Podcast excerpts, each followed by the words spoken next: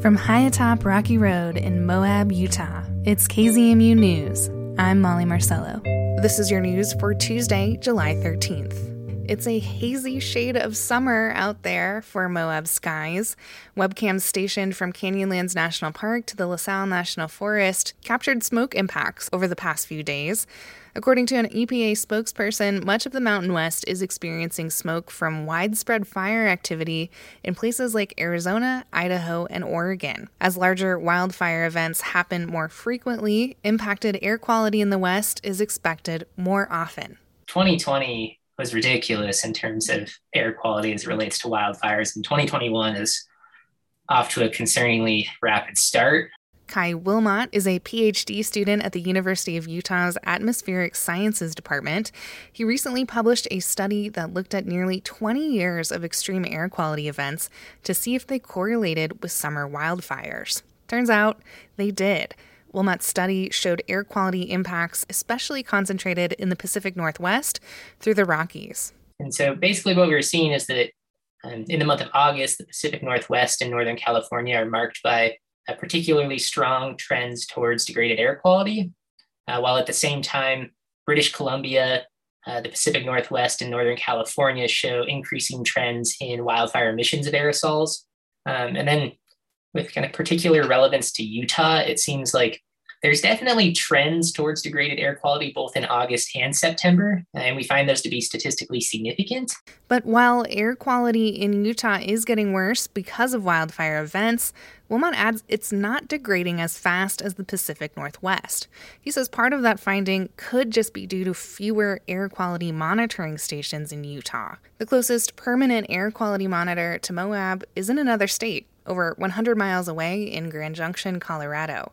However, there are several low cost monitors stationed throughout the Moab Valley. Wilmot says these lower quality sensors are good for a quick snapshot of what could be happening in the local skies. You know, it's not as scientifically rigorous as other monitors for sure, but it can be a decent indicator, I guess, for thumbs up, thumbs down, where are we at generally. It might not be a surprise to many that where there's more wildfire, there will likely be more smoke and impacts to air quality. Wilmot says their research identified a few wildfire emissions hotspots. These are areas impacting air quality on a regional scale, like British Columbia, the Pacific Northwest, and Northern California. I feel like the biggest takeaway from this research is it just points to how much of a regional issue um, wildfires are in terms of air quality. Like air quality can be degraded in Utah as a result of wildfires elsewhere. Um, you know, it's not just a, a, Utah problem, not just a California problem, not just a Washington problem. I mean, it's not even just a US problem. We see that British Columbia is contributing substantially as well. So it's really a regional scale issue. Wilmot and the University of Utah are currently working on another study that aims to track smoke from wildfire, where it's originating from and heading to. Current air quality information and local webcams will be linked to the show notes of today's news on our website and podcast.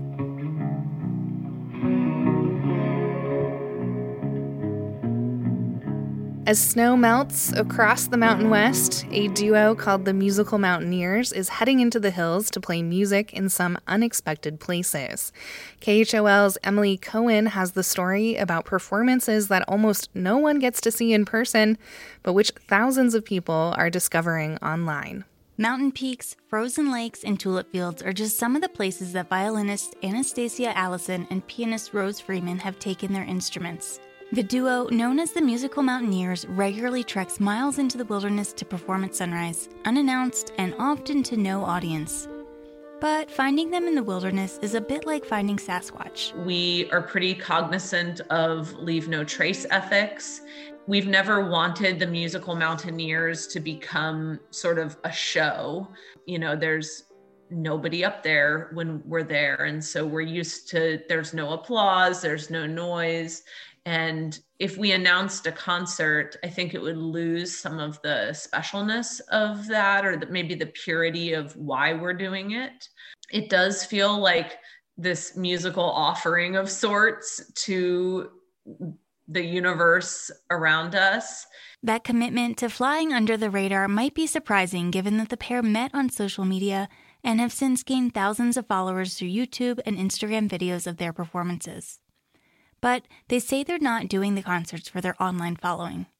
Allison, a former park ranger, was working as a railroad police officer when she says she heard a voice in her head telling her to play violin on the summit of a mountain.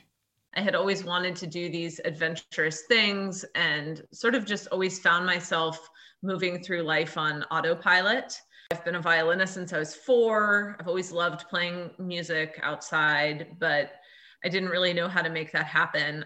Then she met Freeman, the pianist, in 2017, and they decided to go on a sunrise hike in the North Cascades, near where they both live.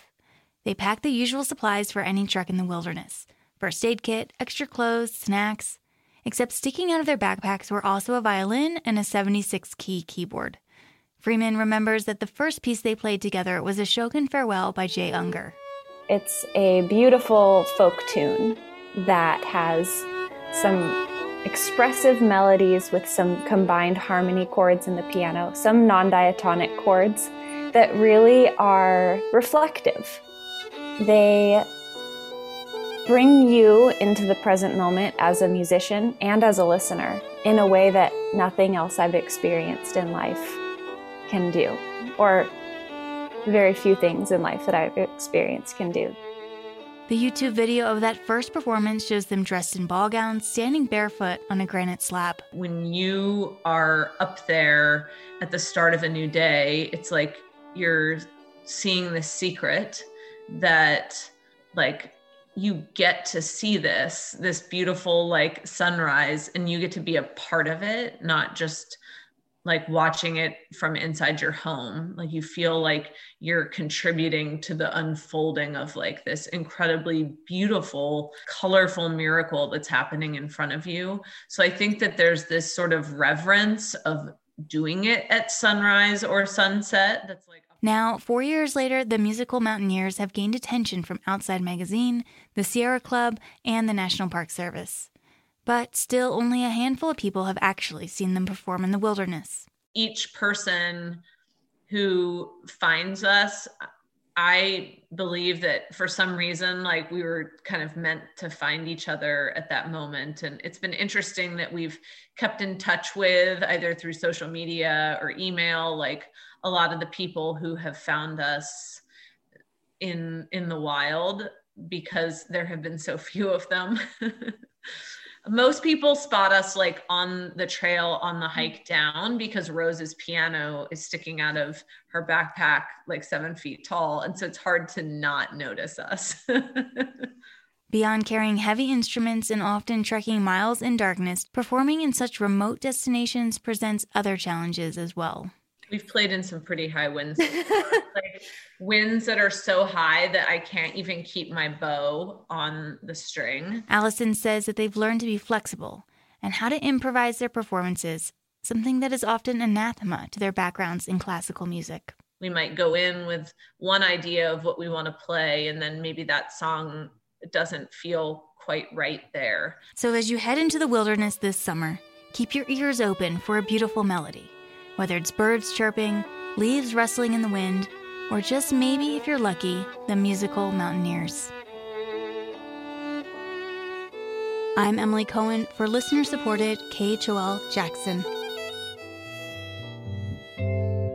This piece comes from our partners at KHOL in Jackson, Wyoming. And that's the KZMU News for Tuesday, July 13th. Get your community powered journalism Monday through Friday at noon and 7. You can also find KZMU News anytime online at kzmu.org or wherever you listen to podcasts.